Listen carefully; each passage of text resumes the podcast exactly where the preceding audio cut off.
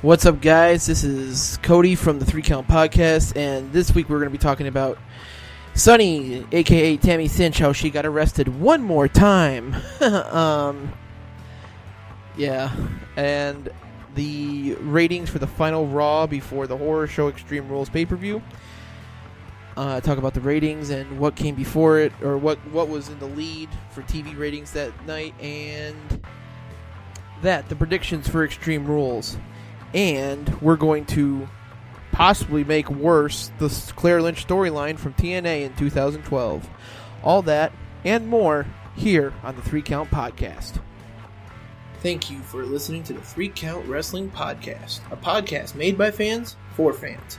Join me, the Professor Cody Wilson, and stunning Steve Krosniak for news, general topic discussions, predictions, and reviews here on the Light Blue Podcast Network. And now, here's me. Thanks, me, for that awesome introduction. So yeah, like I said at the top of the show, we got some good stuff to do today. Um, this week, uh, we will start with the news, then head to the predictions, and then do the ad break for the booking. So, uh, Steve, how you doing today, buddy? I'm going to introduce you first before we do all that. um, I'm doing pretty good. I I watched a um little segment on how the Claire Lynch storyline was, and can't wait to see how the hell we're gonna make a hot flaming bag of garbage worse than it already is. I have a few ideas. Oh, I can't wait because I might have some based on what you say, like I usually do. um. So yeah. So we're gonna redo the clear. We're gonna redo the Claire Lynch storyline. It's completely redo it. It's gonna be like a Twilight Zone booking type thing if everything went according to plan. Um, so, with that, we're going to start with the news. First news story of the week is we're going to do two news stories and then talk about the FTW title. Um, first news story is Tammy Sytch or Sunny, the Hall of Famer. Surprisingly, she hasn't gotten that revoked yet. Um, give it time. Yeah, you're right. Well, Hogan said the N word and instantly got revoked. She's been arrested like six times for DWI and still has no charges to her for the um Hall of Fame. Of course, she got it six times because it's a six pack and she likes beer. so she was arrested um, early morning on the 13th of this week. Um, she has no bond uh, the following charges are listed from the Elding Olding police officer, contempt, violence, violent domestic violence restraining order. Wow, operating motor vehicle during second license suspension, second license suspension. I will add that again. Look at her overachieving. Right. And contempt, violate domestic violence restraining order. So, records also indicate that Sytch is due to face a judge for these charges in Middletown Township in Pennsylvania. Uh, Sytch has been on parole since being released from the Carbon County Correctional Facility in Carbon County, uh, Pennsylvania earlier this year. There is no word yet on if this if this latest arrest has to do with a parole violation. Uh, she was paroled earlier this year on February 25th after originally being scheduled to be released on March 25th. She was paroled early after lawyers petitioned for her release at a hearing this the week before. She had been in jail since February 23rd, 2019 after being arrested in Seaside Heights, New Jersey for a DWI, which was her sixth charge for driving under the influence since 2015. And I like it how they word it this way. The pro wrestling veteran has battled a number of legal and personal issues in multiple states, including arrest and probation violations since 2012. I'm going to quote one of my favorite actors, Jim Carrey, from the movie Liar Liar on this. Stop breaking the law, asshole. Which is always a good way to look at it, really. And veteran my ass. Right? Her, her tits might be veterans but her, no, her claim to fame is ooh, she managed the Road Warriors. Nah, bitch, people recognize you because your hooters are huge. eh, eh, yeah. I can't argue that You gotta- really. You got to think what the image was for the females back then: blonde and big chested, because Vince McMahon likes that shit. Well, okay, if that's the case, then why wasn't she with or uh, with Sable all the time? I don't know. I think Sable had a better rack than Sunny, but Sunny's was more natural and not plastic. Hey, if they show me plastic, I gave them fake Monopoly money. If you show me real, I'll give you real money. Hey, this is I'm fake money. paying- Those are fake titties. Right. you see that lady over there with the one eye? She's got real tits, so she gets the real money. Right. And by the way, we have to really be careful about what we say because uh, if this ever comes back to bite us in the ass, Brock Lesnar will eat us for lunch. Um, I thought he was married to Deborah. no, he's married to Sable. Oh, that's right. Yeah. I would really not want to um piss off a What is it? guy who purposely goes to Saskatchewan, Canada to get away from people. Oh, so he goes to Suplex City. Okay. Yeah, he uh he purposely Brock, lives in Saskatchewan because there's nobody there. Yeah. Because he's probably scared them all away. No, he just hates people. He's flat out said he hates people. That doesn't surprise me. Yeah, he lives in Saskatchewan, Ontario, Canada because the closest the closest neighbor is 15 miles away and the closest city is 30. I gotta admit that does sound peaceful as hell, though. He I think he's got like a 100 acre land farm. Go, Brock. Can you make me some broccoli? yeah. I had so- to. It was there. Don't kill me, please. So, um, yeah, so Sunny's arrested again. Shocker. A lot of the former, like, 90s wrestlers either have drug addictions, have an addiction to something, and have overdosed and died, or are reborn again Christians. That's pretty much how I look at that. Anybody from the 90s is either bitter, reborn, or dead. Yeah, no, that's 90s wrestling in a nutshell. Yeah. So, It really is. uh, and a little bit of it leaked in the 2000s, but well, no, not really. A little bit in the 2000s, not a lot. You know, nobody really followed that that trend. and then Tammy Sytch happened. Oh yeah, But anyway, yeah. Anyway, uh, the next story is, and I want to talk about this. I wanted to talk about this this week because there have been arguments online about how WWE should, you know, try to do stuff better or how they've been consistently pulling, you know, top 10 hours, like, you know, for viewership and the demographic that they're trying to pull is not one they can get anymore, I believe.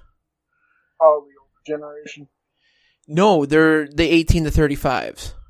Oh no, yeah, I, I'm thinking because you got people that are our age and older.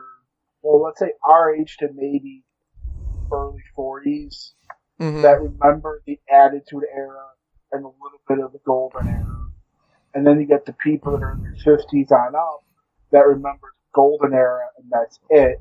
And even us look at the shit that's going on today and going, "This ain't wrestling anymore." This ain't good. Like, it's wrestling, but it's bad.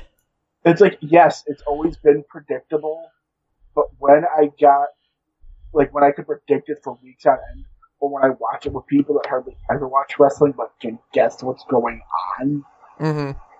that's bad. Yeah, exactly. So here's here's what it here's what it says. So they drew an average of 1.5 million viewers on the USA network. This is down well 1.56. This is down from 1.58. So, which is the second, which was the second lowest viewership in the show's history going back to the May 4th episode, which drew 1.68 million viewers. This week's Raw viewership is the lowest in the show's history, period. At 1.56. Uh, the first hour drew 1.6 million, almost 1.7. Uh, the second hour drew 1.6, and the final hour drew 1.5. I honestly think the no audience thing in the plexiglass is getting stale. I think a lot of the people that that want to watch it again want to see all the fans because it makes them feel like they're actually there. If they can't make it or if the show's far away. Right, which I understand, but hmm, I'm going to read off the shows that were ahead of um WWE Raw. Plus, it also doesn't help before you say anything that the products would stale for a while and people are kind of getting sick of it. Well, yeah. So Raw was number 22 for the night in viewership on cable, behind Tucker Carlson tonight, Hannity, The Ingraham Angle, The Five, Rachel Maddow Show, Special Report, 90 Day Fiance Strikes Back, 90 Day Fiance the Other Way, uh, Last Word, America's Newsroom, Your World, 11th Hour, Below Deck, 90 Day Fiance Pillow Talk, Outnumbered Over Time, The Story, Outnumbered, Cuomo Prime Time, which was, that seems horrible, um, Fox News at Night, CNN Tonight, and Anderson Cooper 360. Holy crap. Now, out of those shows, one, two, I want to say three, four, five. Out of 22 programs, including Raw, five of them were not news related. Yeah. And three of them were like 90 Day Fiance. And not and three of them were 90 Day Fiance, which probably go back to back to back. I'm assuming, yeah, that would make the most sense. Now, the WWE ranked number four of the night on the cable top 150 for the second week in a row with an average 18 to 49 demographic rating of 0.5. 90 Day Fiance the other way topped the night on the cable top 150 for the fourth streak week in a row with a 0.8 in the 18 to 49, drawing 3.1 million viewers. And Carl Tucker, Carl Tucker Carlson tonight, God say that five times fast, on Fox Yeah. News topped the night on cable in viewership with 3.9, almost 4 million viewers, ranking number 6 on the top 150 with a 0.36 rating in the key demo. Now, based on overnight numbers, on ABC, it was CMA Best of Fest at 8 o'clock drew 3.8 million. So it was a concert compilation show. That does not sound interesting at all. Right. But to people that so it, it's pretty much at that point it's either watch the news about either Trump, coronavirus, or something else that's going stupid in America. Oh, you mean the riots? That, which I think have died down by now. I'll give it time. Right. Or watch one of these four shows, five shows, I'm sorry, which was CMA Best of Fest on ABC, which drew 3.8, like I said. The Neighborhood, which stars Cedric Alexander, or my bad, Cedric the Entertainer I'm gonna get so much flack for that. And the guy from New Girl, I can't remember his freaking name, and one of the blonde girl from Broke Girls. Uh, yeah, that I, I, I'm not touching that last one. right.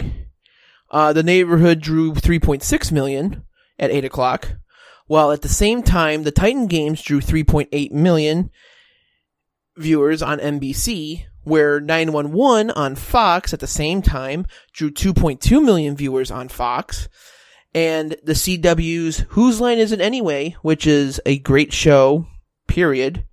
Drew Carey ones are better. Eh, I like the Alicia Tyler ones. They're not too bad. But it's still the fact that that show drew 949,000 viewers at the 8 p.m. broadcast.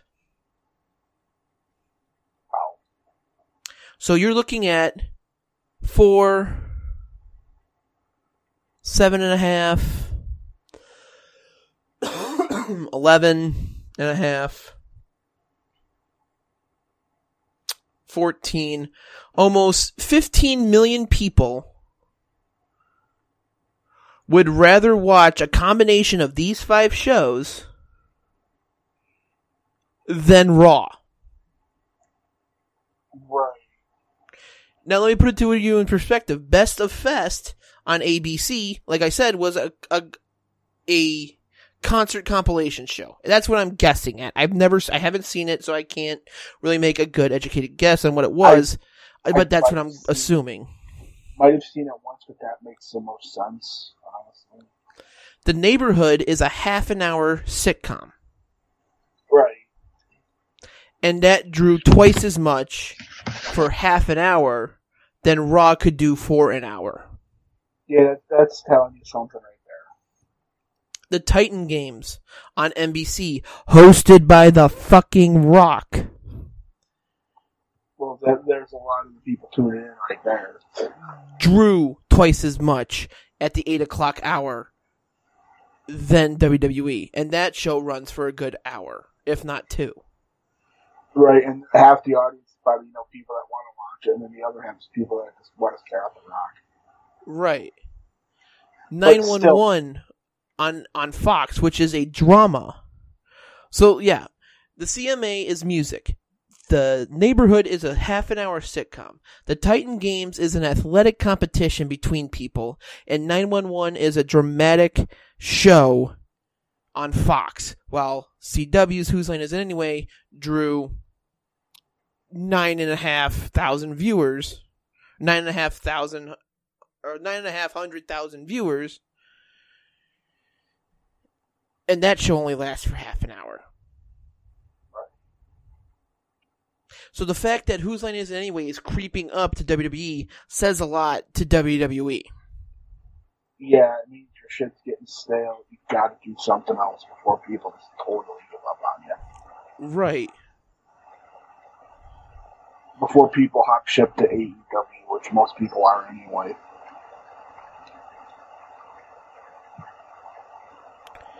So Carl Tuckerson ended up with 3.1 million viewers. Or no, hold on. 90 Day Fiance the other way draws 3.1 million viewers with a 0.88 in the 18 to 49 demographic which is the which probably topped them all, I think. Tucker Carlson gets number six, but he still draws 3.9 million viewers total, and he drew number he ranked number six among 18 to 49s, Right. with WWE ran, landing number four with a .48, but they have half as many viewers as Carl as Tucker Carlson. Right. So unless you're the news or you know you're something different that's actually entertaining, you're not going to draw that many people. Yeah. So, the way this is looking here, the demographic has constantly been lowering. Yeah. It's gone from the highest was at 0.83, which was the Royal Rumble go home show for Raw, which was a 0.83, and the lowest is a 0.48,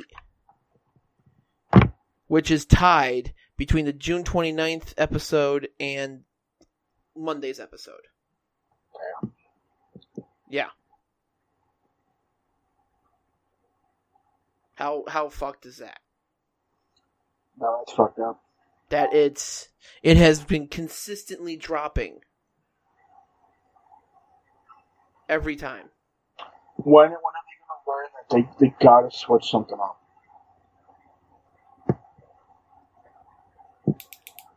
Well, the thing is, is that I think they'll switch it up once they find out that they don't need fucking twenty writers in the writing room. Yeah, they've let go of so many good people over the years that were legitimately good writers, but yet they've already got like twenty Yahoo straight out of college. No, it's not that they're twenty yahoos straight out of college. It's the fact that they are Out of touch. no, not even out of touch. You have Oscar-winning writers Yeah. on this show that have no idea the inner workings of a sports entertainment or b professional wrestling. Yeah, if he got if he had like even ten guys that knew what the hell they were talking about, it would be so much better than having twenty guys that have no idea what product to try to for. Right. And that's the thing. It's like everybody says that, well, WWE needs to write better stuff. Well, it was better when it was a small niche group booking everything. It's like the '90s stuff, the Attitude Era. If you wonder why people talk about it so much, it's because they actually had good storylines and good promos for the most part. Mm-hmm. And now it's like they recycle the same shit almost every other month. Every month? How about every week? That that too, but they usually like they could have King Corbin in this feud one week, and then next month they'll copy the same exact feud but with two different other people. It's just like, it's ridiculous. It's like, you get it, you ran out of ideas.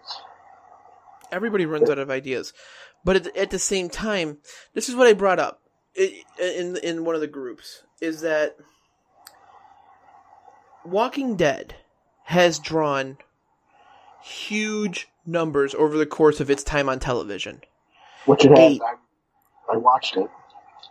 Eights, nines, almost tens.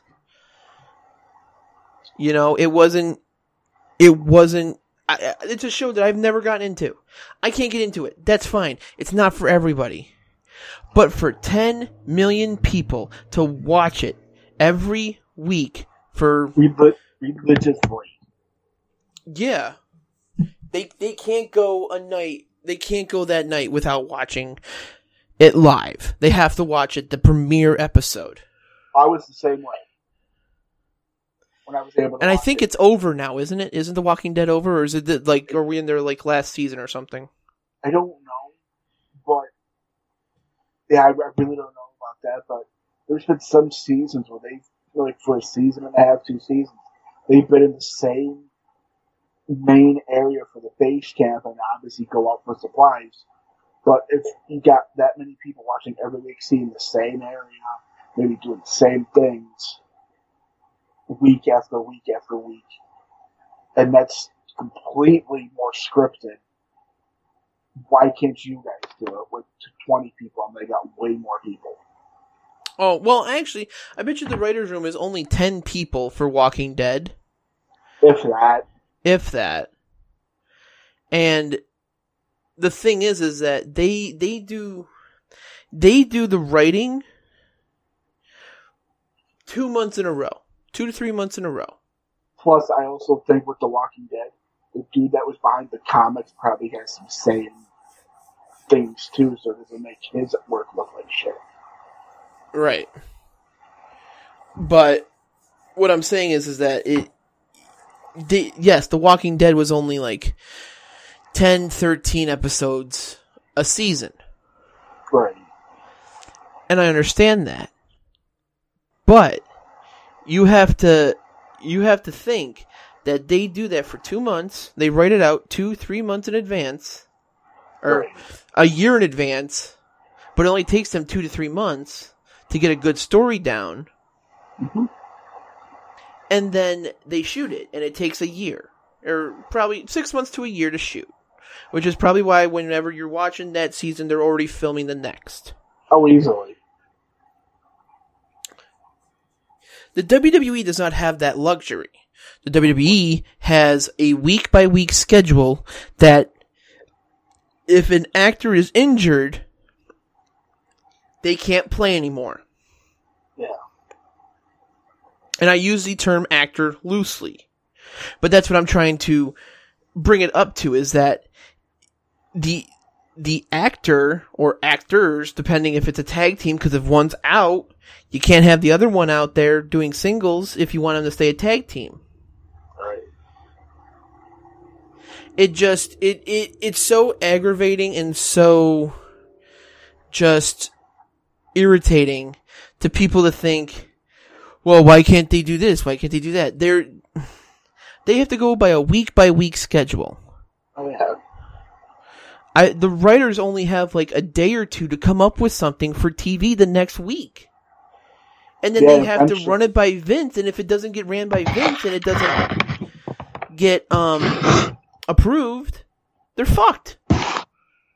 The sad part is, I wonder how many good ideas over the years, probably millions, Vince has said no to that probably could have been a gold mine. Mm-hmm. Easily, just there's got to, there's got to be some better ones than a deranged guy going around squirting people with ketchup and mustard jars.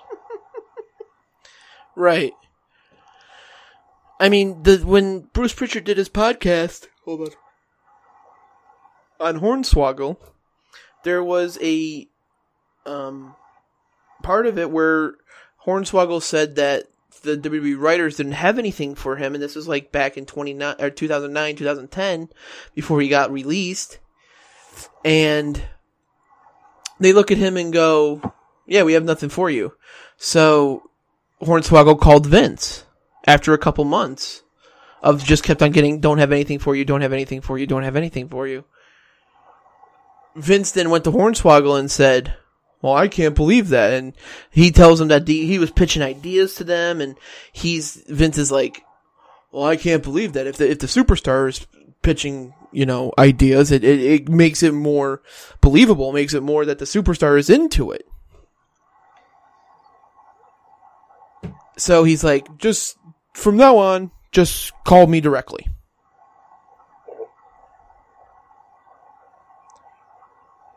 So that's what I'm trying to figure out. Is like, it, it, are they are the writers trying to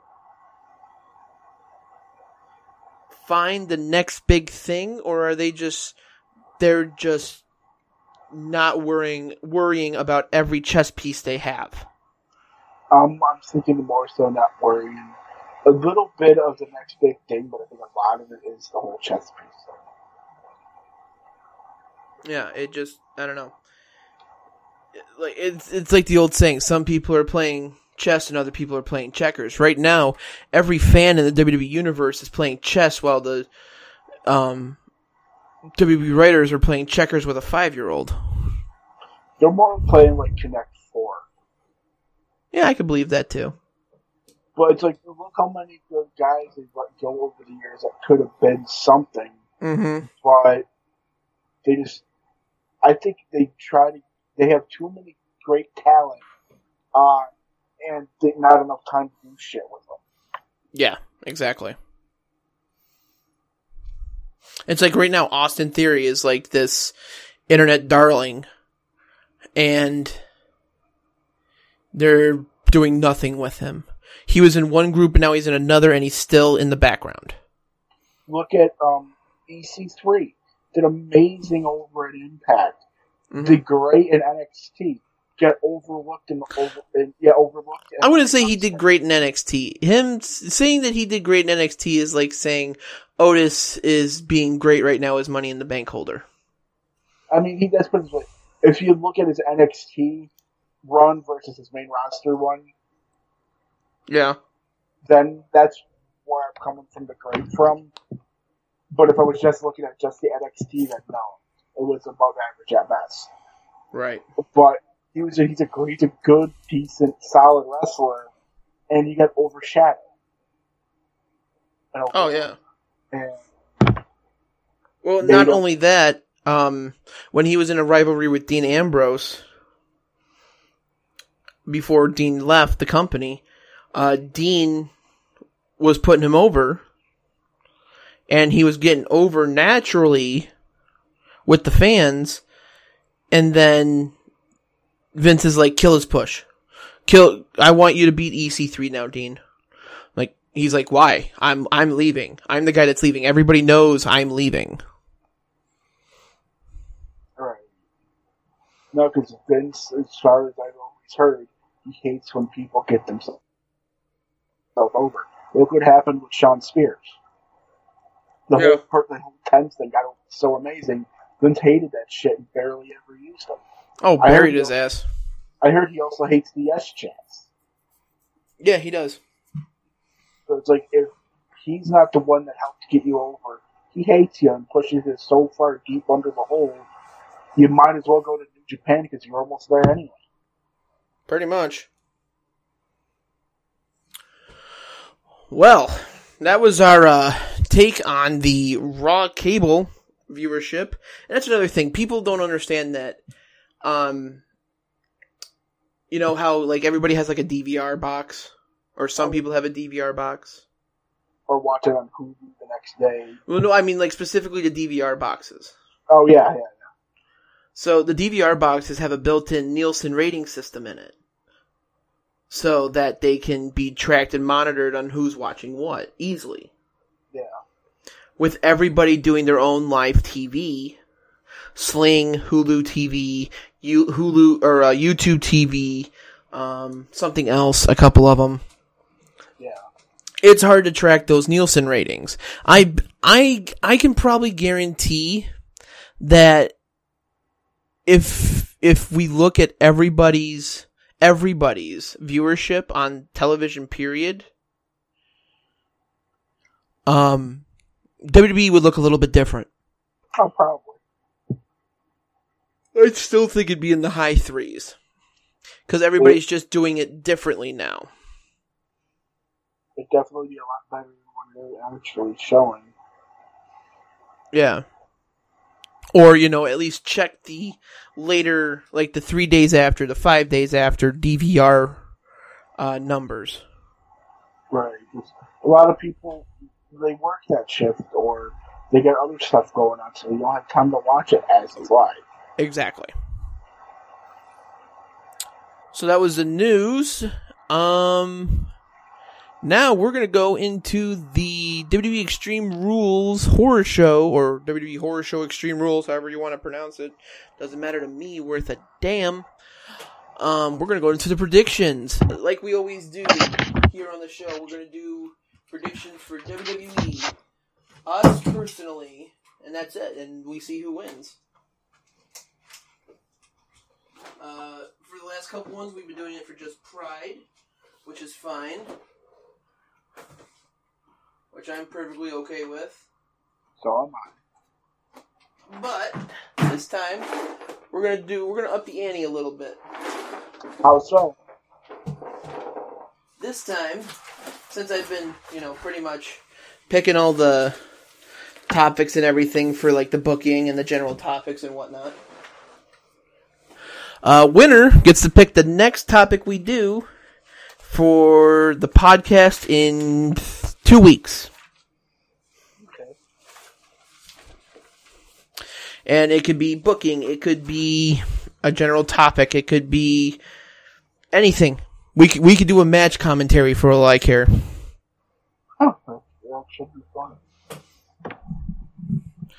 So with that, we will be doing our predictions, and we're going to go from the bottom of the card to the top. Um, there are two. We they, we don't have all the matches yet since we're recording on a Wednesday. Um, but I will be going to WWE's official page, uh, just to make sure if they added anything to it. Let me see if I can find it. Do do do do do.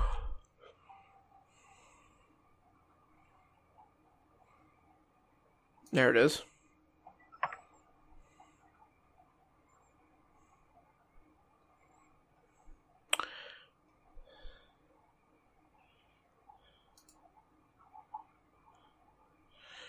Um.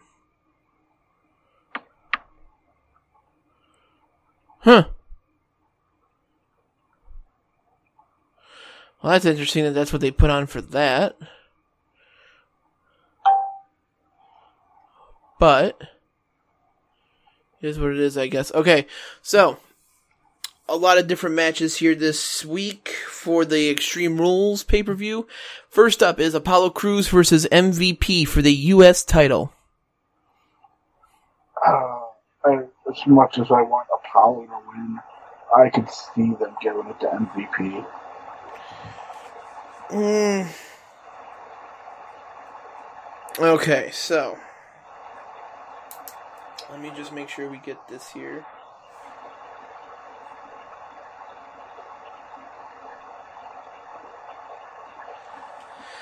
Okay, so we only count our personal predictions for points. Um, we just like to see if we're right how WWE wants to go with their booking. So, personally, you who do you take? Personally, I ra- I'd rather have Apollo Crews. Okay, so Crews will be for your first pick of the night. Um, it's weird to me. It's weird that they threw an MVP. I honestly thought it was going to be Bobby Lashley versus Apollo, and then I was going to pick Bobby Lashley. So would I. I think there might be a swerve. Right. I think there might be a swerve, and they might screw us out of that, which is fine by me. Because I'd rather see Lashley win the title than MVP. But I'm going to pick MVP for personal. And honestly, I can see WWE going MVP as well.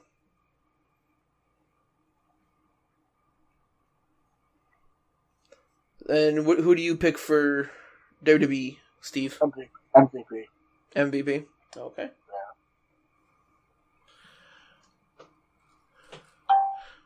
Um, what's going on in the background there, buddy? My phone keeps on going off for some reason. I'm gonna vibrate it. I thought it was your computer. That's why I, was- I didn't say anything. So this one's going to be more interesting. Rey Mysterio versus Seth Rollins, eye for an eye match. Yeah. Uh, like, I don't know how, how I want to go this one because I, I, in a way, I want Seth to lose because you know the whole pregnancy thing with Becky, but at the same time, I like Rey Mysterio, but I'm not a big fan of him. So I could care less if he's gone. So okay, here here's the gonna way to look I'm at gonna- it. I'm gonna go Seth. You're going to go personally, Seth. Yeah, personally and WWE. Okay. Um, so here's the way I'm looking at this. Rey Mysterio is not under contract. Right. Seth Rollins has a baby coming on the way. Either way, either man can lose. Pretty much. How they do it, on the other hand, is the bigger mystery. Yeah, I want to know how they're gonna pull this whole stipulation off. Right. And if you weren't here for the podcast last week, um, the ending of the match is for somebody to literally lose an eye. Yeah. So this is going to be extremely interesting on any front we take. Personally, I think it's going to be Seth because if you let him let him go home, be with Becky cuz she's been pregnant since May. So well, probably before then. So mid-April, early May, you're looking at so I know her date's like December.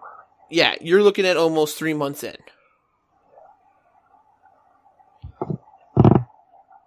And let him be home for the other 6 months. Yeah, they've already had a sonogram. You can see Becky's baby bump. which is awesome. Yeah. Again, mazel tov to them. Um, but with Rey Mysterio not under contract, really throws a wrench in it because it, it, it's hard because if he if he was under contract, I'd say Seth loses all day every day. Oh yeah, so would I. But it's the fact that he's not under contract. He asked for a raise, which was ballsy on his part. Right.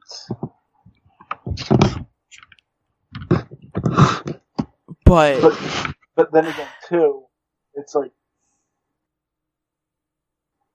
I get what you're going with Rey, but Seth, yeah, if he wins, he could still be around for another month or two on WWE, and then something happens to him when he gets taken out because everybody knows he's the dad of that kid anyway.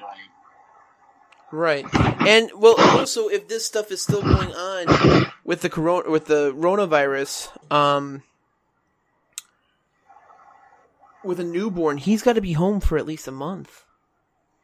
That's I'm, I'm thinking if he does win, we get another maybe month or two with Seth Rollins, and that's going to be it. I say we have him till she's almost done. Honestly, Three months to go in the pregnancy. I'd guess he's there for At another least two. six, easily, easily. probably till Survivor Series, or I, I would say around yeah October, early November. I'd say Survivor Series. Like have him have him wrestle Taker in a buried alive match at Survivor Series. Let him lose that. I don't care. Um personally, I pick Seth and WWE I'm gonna pick with Rey.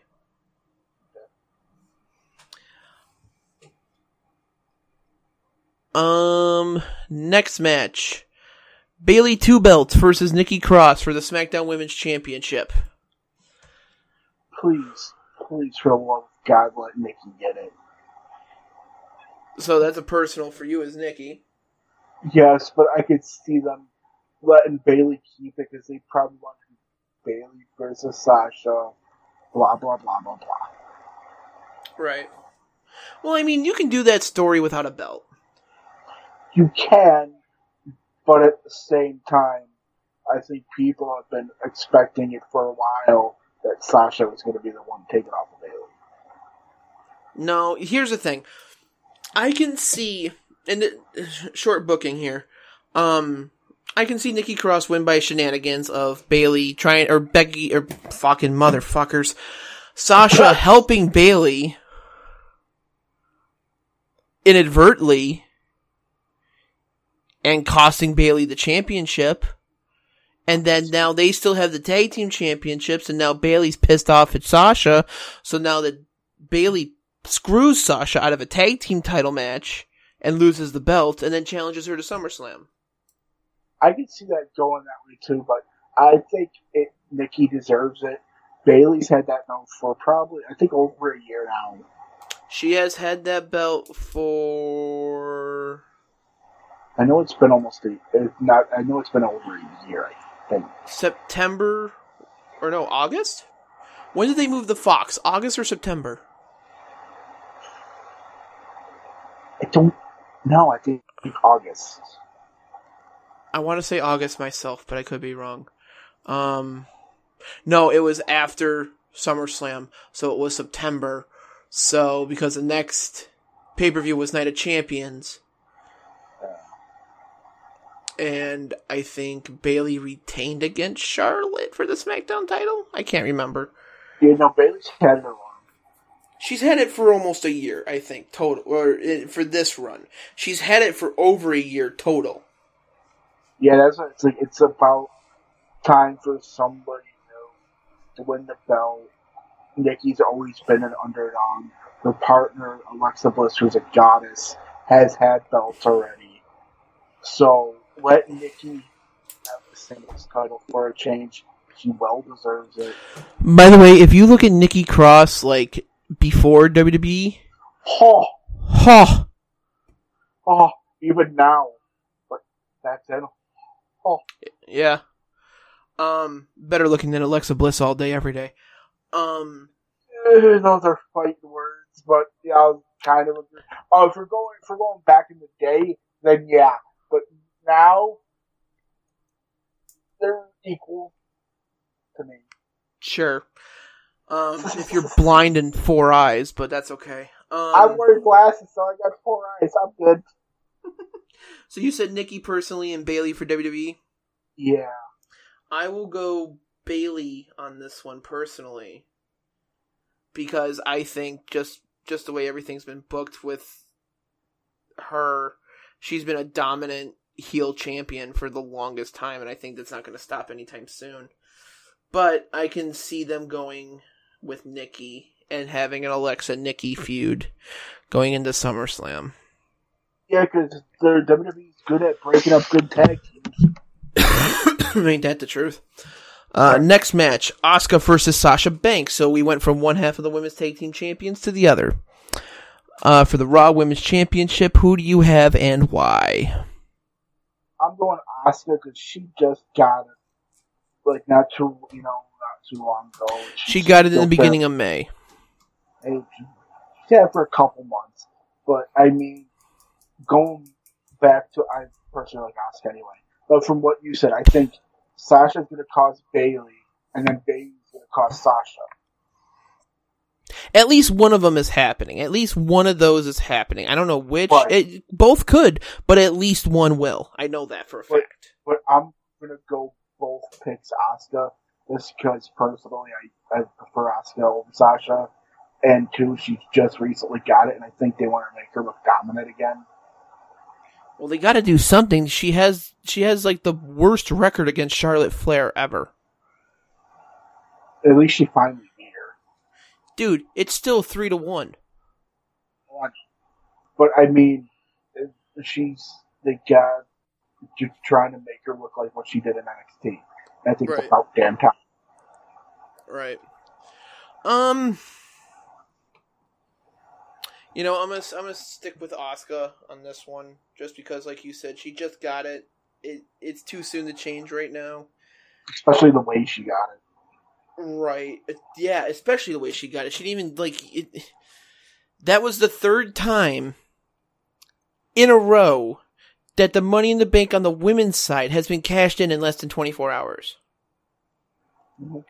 She just had the Yeah, longest time of it.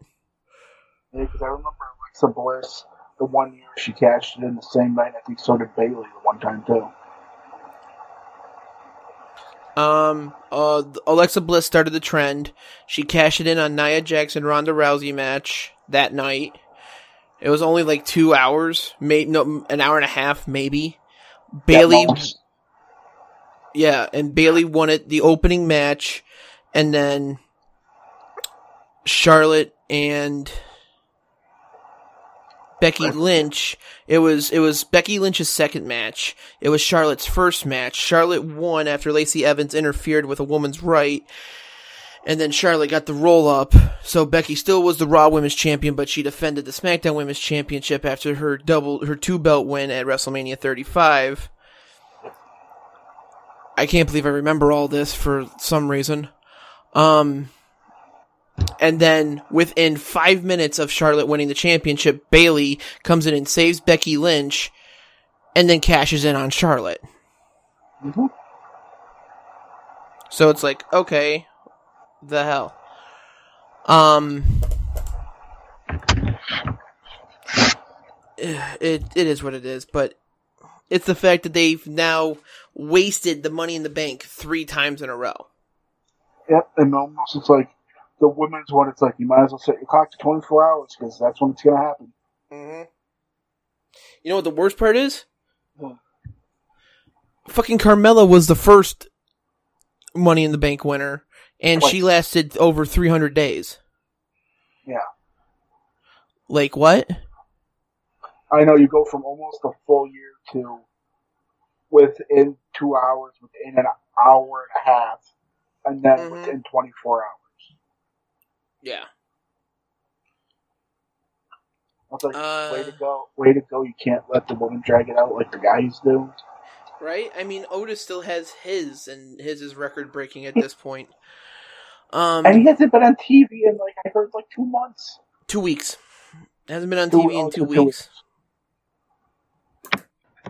At least that's what I've been keeping track of. He hasn't been on TV in two weeks. Yeah. Last he was on TV was him, Mandy Rose, and Tucker in a tag match. Yeah. Uh, McIntyre versus Ziggler, WWE Championship in a match to be determined. Still, I don't know why. Um, I, I have an odd theory on what it might be, but it's probably so off the mark, but it's an idea. You know how Ziggler was talking about the people that Drew stepped over to get to where he's at? mhm. What happens if it's a lumberjack match with all the people, Ziggler and all the people that Drew stepped on, ha ha, he he, to get to where he's at? that wouldn't be a whole lot. No, but I mean, be it, be Extreme Rules, obviously they're going to have weapons. Right. I don't know. It, It could be something completely stupid, which is probably what's going to happen, or it's going to be a plain old match, which I highly doubt either. So it's Well, I think it's going to be a normal. They've been. I don't know why they've been pushing this, and it's really been scaring me. I've been noticing that they're pushing about Drew's rage, and I'm thinking that the stipulation is going to be a normal wrestling match, with the stipulation if Drew gets disqualified or counted out, championship advantage is null and void, and Drew Z- or Dolph Ziggler is the new champ. I can see that, but I'm going to add one more thing to it. Okay. It's no DQ, but only for Dolph. Oh, the Duchess of Queensberry rules match. Got it. Um. Pretty much. and Drew has to, and, and for Drew McIntyre, it's a count of five, not three. Right. But yeah, I Good see lord. the- I, I doubt the whole count change, but I could see them pulling the faster one. I can't get disqualified or counted out, but you can. Mm-hmm. I could see that happening. But either So way, you I'm, got and why? personally, either way, I'm going to go Drew because I don't think Ziggler. uh, Ziggler's a good talent, but I don't think Ziggler's the one that Drew should drop it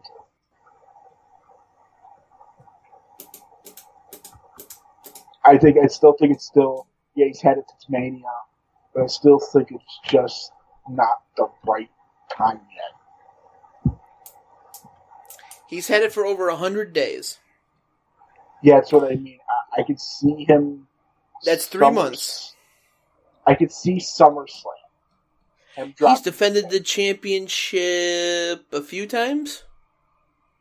uh, excuse me, I believe so. Yes. Um, I can see Dolph winning this one. That that should be interesting, but I don't see him keeping it long if it does. I personally think Ziggler will finally get a WWE Championship win. Um, but I do believe that Drew will go. The, the WWE will go with Drew. There's no way they shouldn't. And what I believe will be the match of the night, the show stopping match, the show stealing match, the the five star match caliber of Braun Strowman versus Bray Wyatt in a Wyatt swamp fight. That's obviously going to be the cinematic match of the night. Right, this is easily the cinematic match of the night, if not one of two. Right. Um. I know they're just.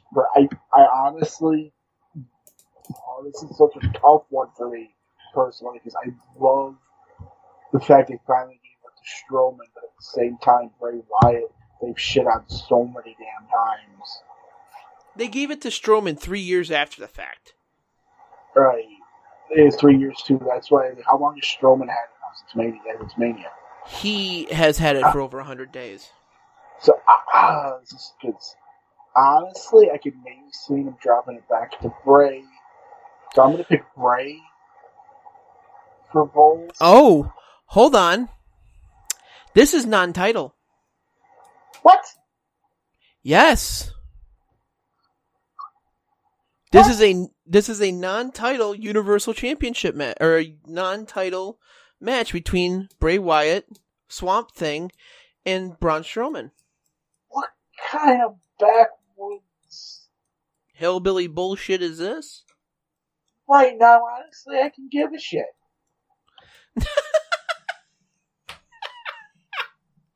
Can I go with option C and pick Zach Gowen? Hold on. I got a better option Z. And Zach Gallen, great option C, by the way. Um, Otis comes out of nowhere with a fucking fan boat and fucking pins Braun Strowman. Please, for the love of God, let that happen. just, you know, just let, um, Otis come out of nowhere with a referee and his briefcase in hand. And Okay, so this is how I'm gonna pick. This is how I'm gonna pick things. It's gonna be Wyatt's gonna win the actual match, Mhm. and then the SmackDown title match, Otis is gonna win. Because if that doesn't happen that if that doesn't happen that way, I'm gonna be a sad person. well, we put it into the universe. Hopefully it can come true. Um, Now, as Vince would say, that's good shit. Yeah. So, let me see if I get this right. You think Braun I think will? I think Bray's gonna actually win the non-title contest. That's what like, and then personally or WWE wise, I mean, it's probably gonna be Braun for WWE wise. Personally, I'm Bray. Okay. So your specific pick is, for personally, Bray wins non-title, Otis cashes in. Yeah, I'll hope if it doesn't happen that way, I'm gonna be so pissed. Because that is so perfect, and it, it explained why he's been gone for two weeks. He got lost trying to find the place of Fountain Ham. And then, Um, I mean, something. Like, okay, so think about this. Think about it this way. Braun Strowman, Bray Wyatt, swamp fight. It's gonna be a horror movie. Make Mandy Rose and Otis like the virgin teens type thing. Oh, god. Oh god, I would laugh so hard. It would be great. Um, this sounded like one storyline in 2K20 when Mandy Rose was the final girl. um, personally, and the only reason I say Strowman wins is because the Fiend will show up at SummerSlam. Yeah, I can see that. So that's two. That's two matches in a row that Bro- Strowman, Braun, Braun. Good lord, I need freaking Nyquil and a nap. Braun Strowman has beaten Bray Wyatt, but Bray is going to somehow manipulate his way back into the title picture, and Fiend will be the next challenger. So it's been it's been Mr. Rogers. Now it's the actual Bray Wyatt. Then it's the Fiend. I could almost, if Otis does catch it, I could see it. Like, like you said, Strowman beats Bray. We don't see Bray for a while, and then all of a sudden the Fiend pops up behind him, gives him the mandible claw. Otis better come in on a fan boat.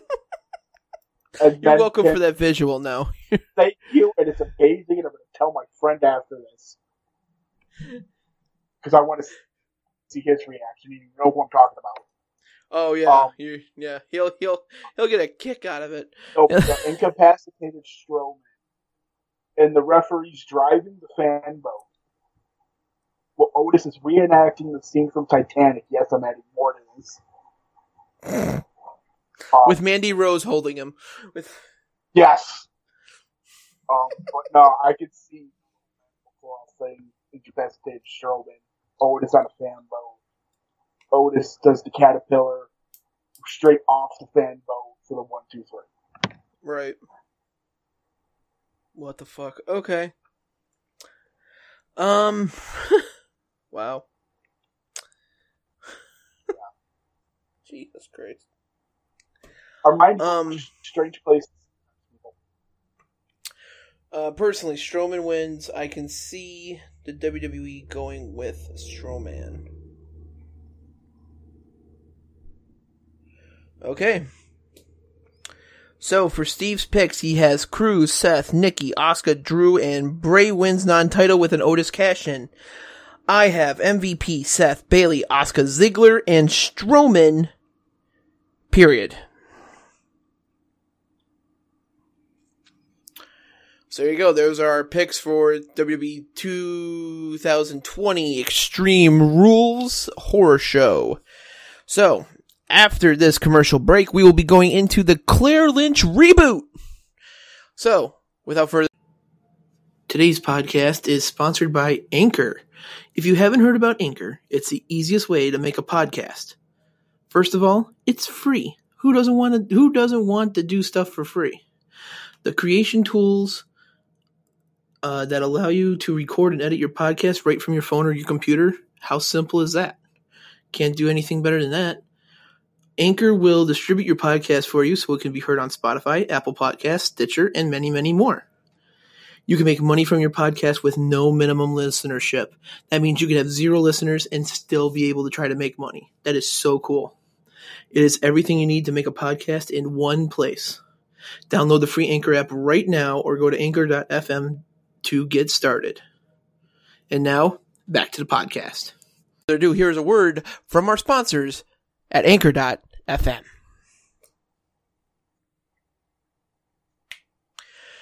Thank you for listening to the sponsorship, and now we are here for the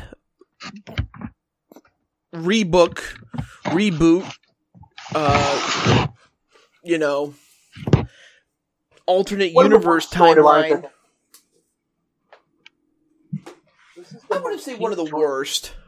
One of the most teen drama bullshit Nickelodeon specials I've ever seen in my life. Okay, wait a minute. Wait a minute. Hold on. No. No. Let let's try a different one. How about um cuz if it was a teen drama it would actually work. Um Yeah, you got a point. what could we do? What could we do? Uh, let's uh I don't know how to A low budget Twilight movie? eh. Well, you, you you have to put it this way. Dave Meltzer gave it one of the best shows to watch for 2012. But then look who that's coming from. Anyway. Right, but at least they're doing storylines that make sense. Odd as that sounds. Right, and it's TNA, and they're doing it multi-month storylines. Yeah, but this, this story is bad. Oh yeah, it's it's bad. It was a pile of hot garbage bad. Oh yeah, horribly, horribly, horribly, horribly, horribly bad. Like five alarm dumpster fire bad. Yeah. Um. So yeah, pretty much the uh, Claire Lynch storyline is probably one of the longer ones TNA's ever built. It's like I think it's the second to longest one behind Aces and Eights. Which was actually going on, starting to go around at the same time as this was going on. Yeah, you're right. Oh my god.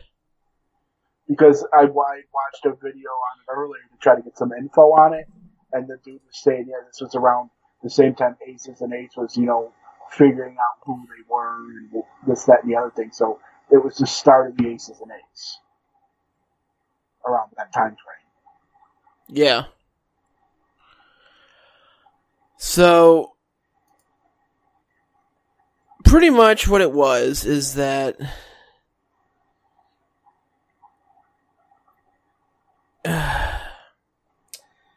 around this time, there were two separate storylines going on between two different companies that were the same. The WWE had a recently hired AJ Lee as general manager of Raw, having a quote unquote affair with John Cena. While this is going on, TNA then decides to start their own AJ storyline with AJ Styles and Dixie Carter. Doing Yeah. pretty much doing the same rendezvous stuff. Right. few weeks into it, Daniels and Kazarian are, you know, being heels and trying to get the, trying to get them to spill the beans. It doesn't work. Um, they actually find out that what they've been doing is hiding a crack addict who's pregnant, who wants to get off crack. Good for her. Yeah. It's like, okay, cool.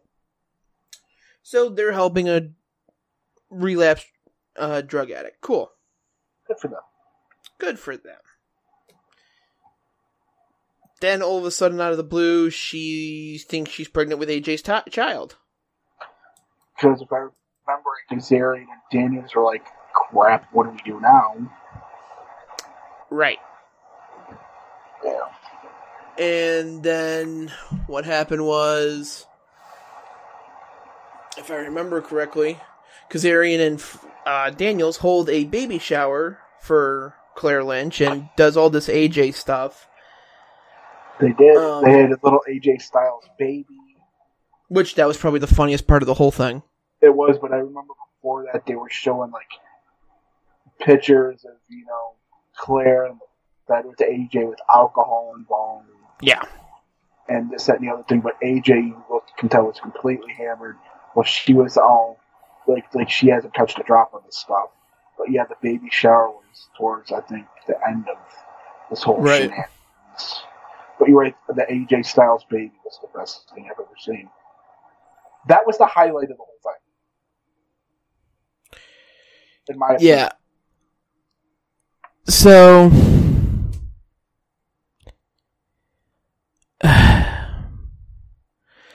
All this led to a match with AJ Styles versus Daniels, where if AJ won, he'd get a paternity test to prove his innocence, but if he lost, he'll just admit that he's the father. Right. Which is so completely stupid. Oh, but the stupidest part's yet to come, though, isn't it? Oh yeah. Oh, oh yeah. So AJ won the match, so they were going to take a paternity test the next week.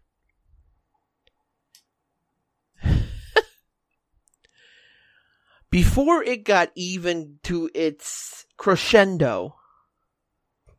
Right before he's about to announce test results. Yeah.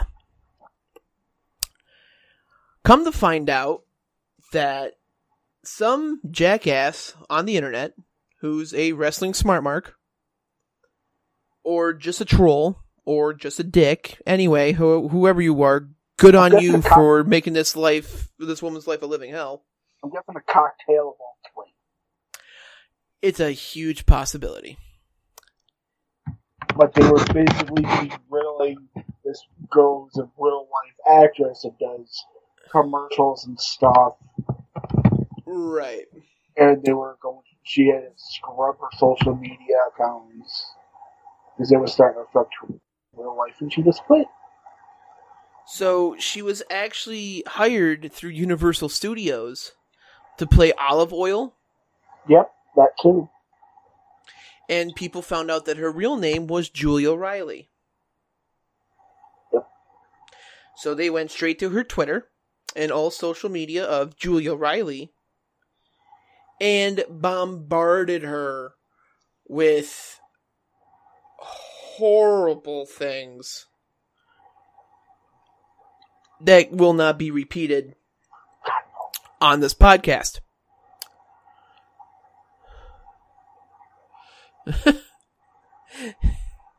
so, with all the crap that stirred up with this actress, Impact then found out she quit. Which honestly, I don't blame her. So they're like, oh shit, what do we do now? Well, AJ won the match, so we gotta do a paternity test, or do we the next week or the week after? I don't remember which. It was the week The- after. It was the week after. The attorney of Claire Lynch Uh, uh, robotically, mind you, she was a horrible, she was worse actress than the Claire Lynch person. trust me, folks, I can attest to this because I just watched a video about this storyline today, and you've seen better acting in C3PO. Actual robot. And, I've seen better acting from, um, Joan Rivers as, uh, Anything other than plastic? she, she 3PO Yeah. from Spaceballs. I don't remember what, I don't remember her name. Um, the maternity bond. I can't remember. I don't know. It was some sort of robot with poofy hair. Yeah. Dot. Dot, yeah. That's what it was.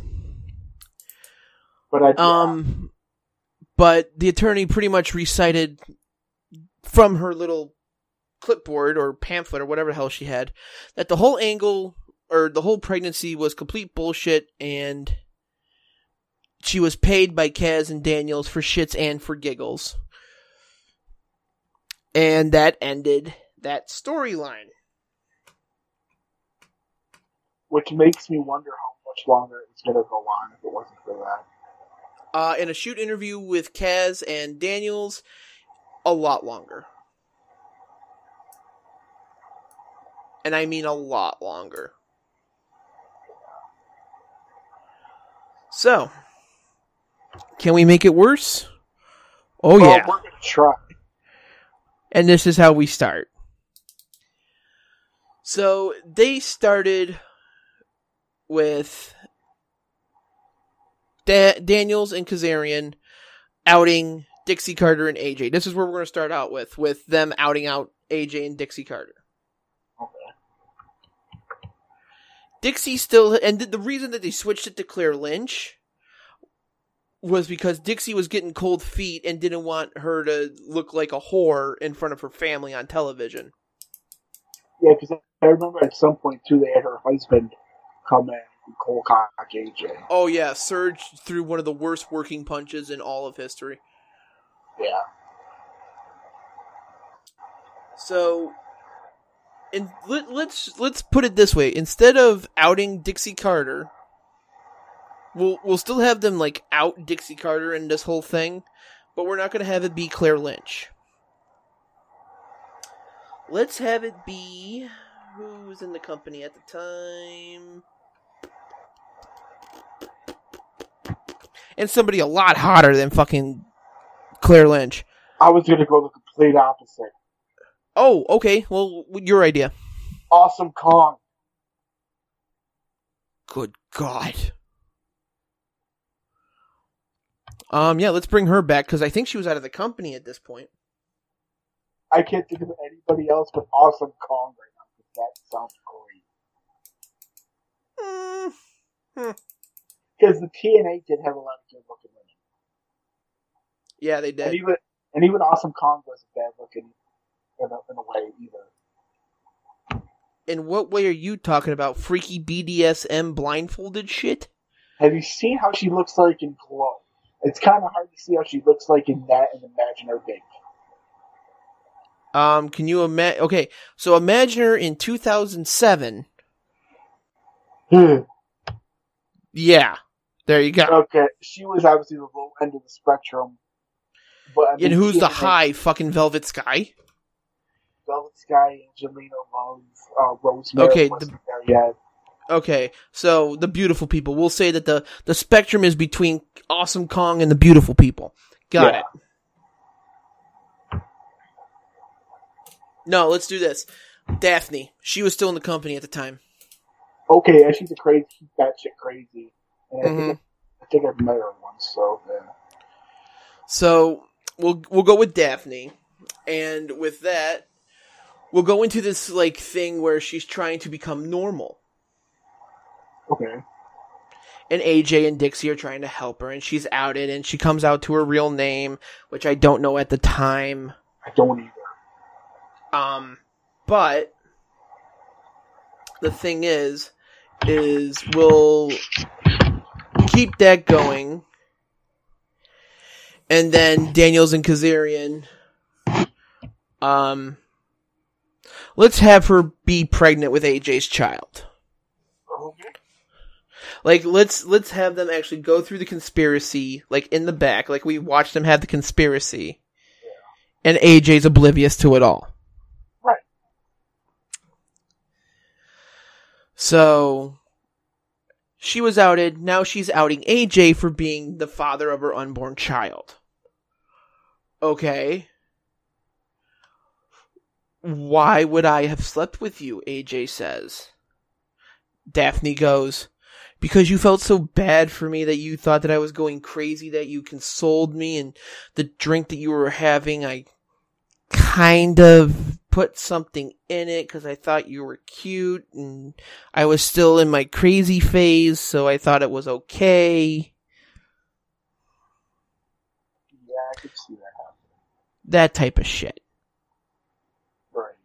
The cute, innocent, crazy ass schoolgirl slept with the jock of Mickey. Mm-hmm. So now we have. Now we. This was, I think, at the beginning of the year. So that means the Bound for Glory series would be in the summer. So what we'll do is, is that we'll put this on the shelf for a couple months. As in, like, AJ yells at her and fucking tells her to just go away. And he's done with the problem. Or so he thinks.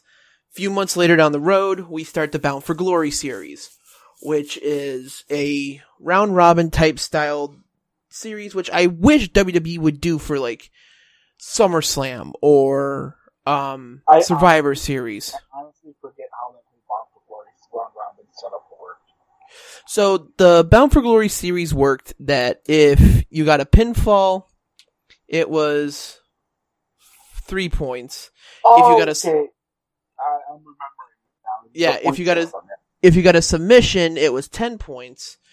Uh, if you got a count out, it was 2 points.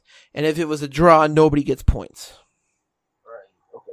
Yeah. And if That's- you get disqualified, you lose 2 po- or you lose 3 points. I remember that. Yeah, it would be cool for something like that, or bring back the championship scramble. That's a that's a subject for another time. Oh yeah. Um but so now the Bound for Glory series is starting. Give AJ a couple wins during the mo- the first month and now you start seeing Daffney start coming down to the ring during his matches and now she's looking a little pregnant. You're about 3 months into the pregnancy, 3 or 4 months. Um one of the matches is Daniels versus AJ, and AJ gets distracted and Daniels makes him tap out. So now Daniels is like close to the top of the leaderboard. AJ's at the bottom. Um Yeah, it you, you start seeing, you know, Daffney interfere in all of AJ's matches and it takes about a good month for AJ to be like, okay, look, what do you want? This isn't my child. I can tell you that right now. as a little she- bit of the cra- as a little bit of the crazy still leaking out a bit. From Say that Daph- again? As Daffney, a little bit of the crazy is leaking out a bit every time. Right, and it's just, it's slowly building up and building up and building up and building up. So, she goes with an, she has an envelope in her hand. And she goes, AJ, take this. And AJ opens it up, and you see two tickets to the Maury show.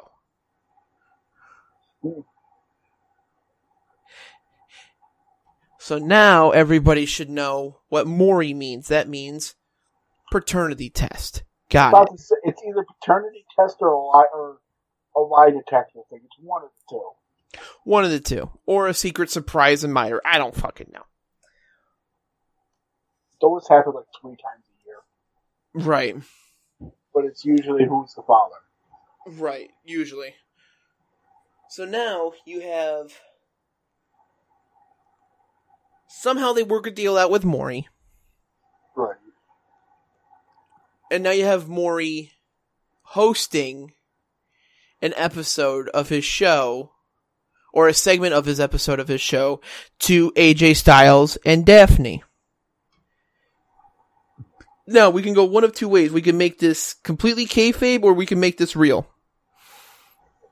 Uh, maybe a bit of both, if it's possible. Sounds interesting. Okay, so they're okay. So let's put it this way: they're in wrestling characters, but Maury is talking to them like they're real people. So he calls AJ Allen Jones. He calls Daffney by her real name.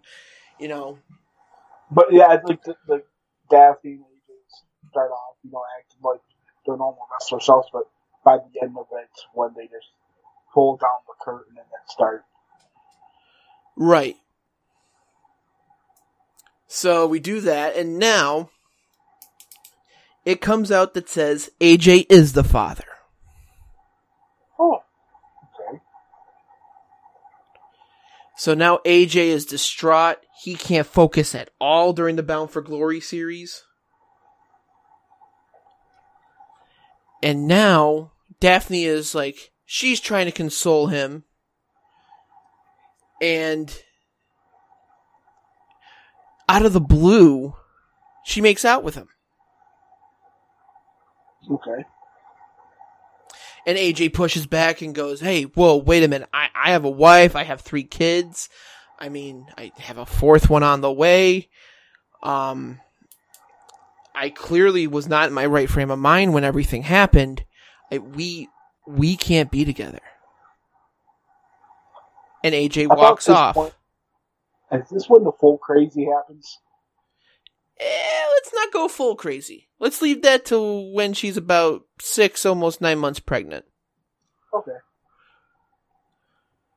So right now she's about f- mm, about four or five months pregnant, and AJ walks off, and you just see this twitch in her eye and her neck, like constantly going. Kind of that weird sideways crank type thing constantly. Yeah, you're just shaking your head like kind of diagonally down. Mhm. you're. Yeah. and by the way, you all will hate me at the end of this, but for right now, she's not really pregnant. She Oh, like she where it's going. she's doing she's doing the you know the stomach costumes to make it look like she's pregnant so that it's all believable by the time everything happens so AJ thinks his problem's over with. He's going to be a new dad. He's going to be this he's going to be that.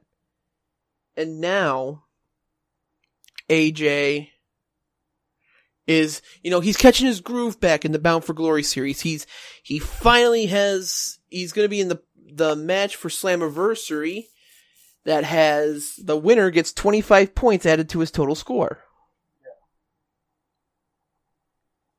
Okay, cool. He wins that match. And then starts coming down the ramp is Daffney. Like so congratulatory and happy and can't believe that her man is going, you know, going farther in the Bound for Glory series. And then for some reason, AJ just looks at her and goes, What are you doing here? And like this is gonna be like the end of the pay per view. Right.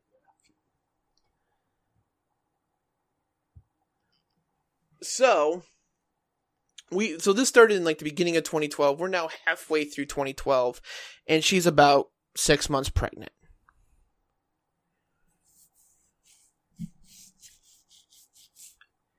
Now, the problem is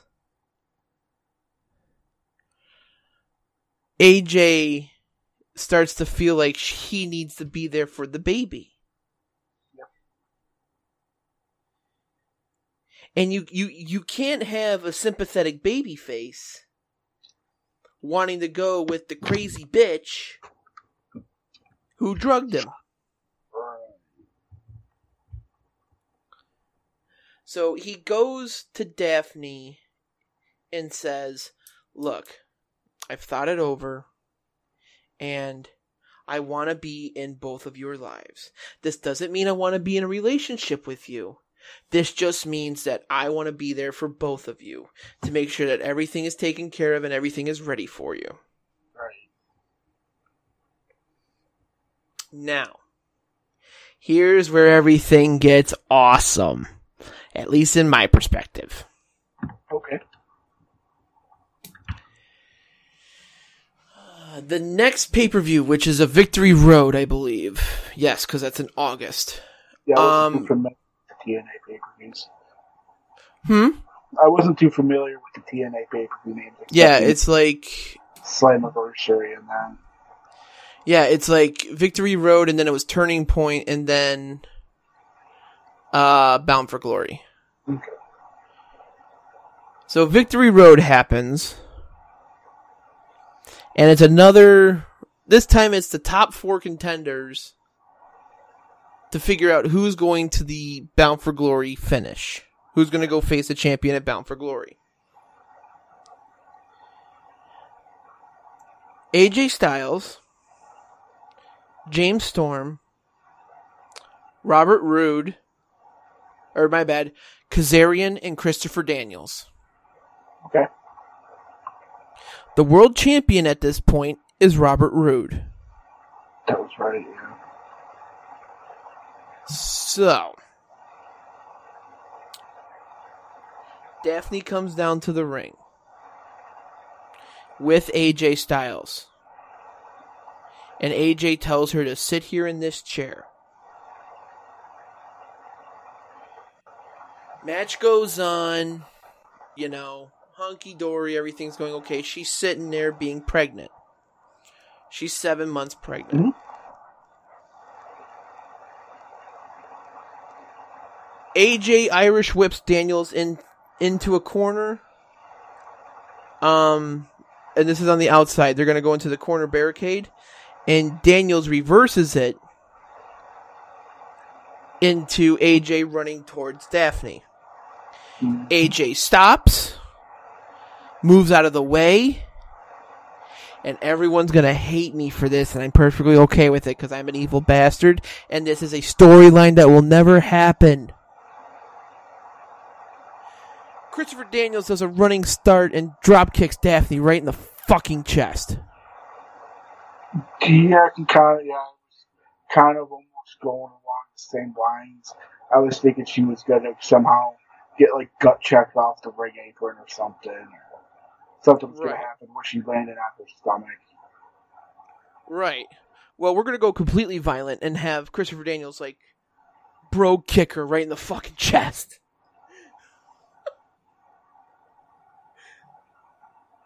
Now, Yeah. AJ's distraught. He's focused on Daffney. James Storm wins the Fatal Four Way. Yep. Goes to the back with Daffney, and she's playing it up like she's completely like almost losing the baby. Like she's going to lose her shit and everything. And here's what we set up for Bound for Glory. It's going to be Abyss versus AJ Styles. As they're going back to the ambulance, AJ is with Daffney, and out of nowhere, Abyss comes and attacks AJ. And Daffney's like, no, like faking, like, no, stop it, no, don't do it, no. Yeah. And then she takes off like the stomach weight Mm-hmm. and throws it onto the ground in front of AJ. And goes, I was never pregnant with your child. You couldn't even, you couldn't have manned up enough for me like Abyss did. So now she's fully gone back into crazy. Yeah. Like she somehow, and then she pulls out this his favorite toy Barbie or whatever. He, Yeah, she just like walks off scene, comes back on screen with the fucking two the the two by four nails. I think it had barbed wire too. Yeah, maybe. No, oh no, Barbie was uh the bat with barbed wire. This is what the fuck did he call her? I can't remember. What was the color Fred? Because I can't have Fred's my go-to answer for everything. Yeah, I can't I can't remember either. But it was some weird name that he called it. The two by four with a bunch of nails in it. We'll just say Petunia. Yeah, Petunia and Abyss goes to fucking whack AJ Styles. Screen cuts to black. That's it. That's the end of the pay per view. So now AJ comes to the impact zone the next week, like arm wrapped in a sling, head wrapped around half an eye, fucking ribs are taped up, everything. Like he's battered, bloody, and bruised. Yep. And he goes, I can't believe I fell for her. I can't believe I fell for all that. I can't believe. I just want to know why. And Daffney comes out with Abyss, and Daffney grabs the mic and goes, You really want to know why, AJ? You really want to know why? It's because I did like you. I liked you when you helped me became normal. And then when I saw that you didn't want me as normal, I thought you wanted me as Daffney. So I tried to be a little of Daffney. And it seemed like you didn't want that either. But then I met Abyss. And Abyss loves Daffney. Just like how I'm going to love Abyss destroying you at Bound for Glory. Because that's when you'll heal up, right, AJ? That's when everything's going to be medically cleared for you, right, AJ? And AJ just looks at her and goes, Yeah, I'll be medically cleared by then. And I will kick Abyss's ass. So the next few weeks go on, and Daffney is interviewed and says, How did you, how, like, she's asked, How did you fake the pregnancy? How did you do this? How did you do that? And she goes, Well, it was easy to pay the producers off to give Maury the fucking false test. Like, you don't have to be a smart aleck to figure out that, hey, it's a TV show. Right. Okay, so how did you fake the pregnancy test with AJ? How did you fake showing him that you were pregnant? I bought it off eBay. Like she's just now going down the list of things that every stupid ass like girl that wants to keep their man type thing that she does. I just thought she got some crazy person to pee on a stick. Well, we could have done that too. But I, I, I, I'll go with just got it off eBay because then you got to tell who the P was, and then Yeah. you got you got to go through all that. So the week before Bound for Glory, AJ shows back up at the Impact Zone, and AJ goes, "Daffney, I've seen everything that you've said about what you did to me. And I want to hurt your new boyfriend so bad that I'm willing to go through hell and back just to do it. So does it now become a monsters ball match? Yep, exactly. It's now become a monsters ball match, Abyss's specialty. Yep. And you have all of all the bells and whistles and everything. Right, yeah.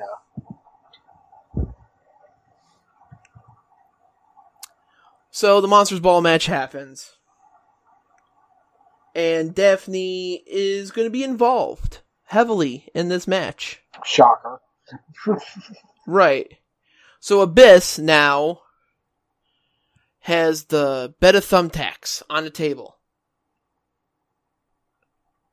And he's going to choke slam AJ through it. AJ takes a thumbtack beforehand and does like a quick thumb to the eye to Abyss, but it stabs his eye and blinds him. Like kayfabe stabs his eye and blinds him. I'm not gonna have Right. somebody stab a real guy in the fucking eye with a thumbtack. That's just brutal. Yeah.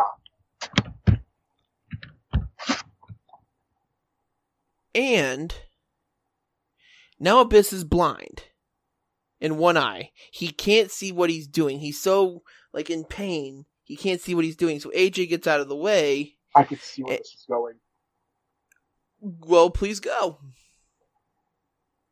Daffney gets in the ring at this point, you know, to try to help Abyss, but Abyss being blind doesn't realize it's Daffney and choke slams Daffney through the table with the thumbtacks on it. a little bit different, but yes. Uh, instead of the choke slam, though, he's gonna black hole slam her through it. Oh, I forgot that was his thing. Yeah, that was awesome too. I like that better. And now AJ is like, oh my god, I just helped put a woman through a thumbtack table. What am I gonna do? But then he also realizes, look what she did to me. Yeah, and she, he's just like, you know what?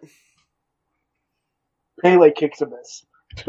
Yeah, Pele kicks Abyss and then pins Abyss for no reason. Yep. Because I remember he used the Pele kick on the people. He had a hard time lifting for the Styles Clash. Right. So, with that, next week we'll be doing the news and we will be doing some more uh we'll be doing actually the review of Extreme Rules 2020. And before we go, we always do an F Mary Kill. Steve, your turn to pick this week. Okay, I'm gonna do a bit of an oddball this time to do tag teams. Okay.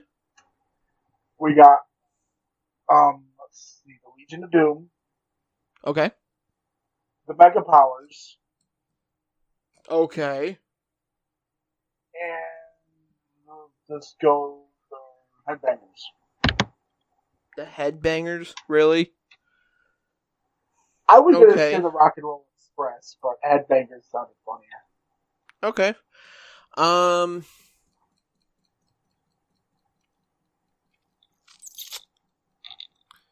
Huh. Kill the hang- headbangers, fuck the mega powers, and marry the Legion of Doom. I would have switched the Legion of Doom and the Mega Powers, but I, I agree with the rest of it. Okay. Oh, there you go.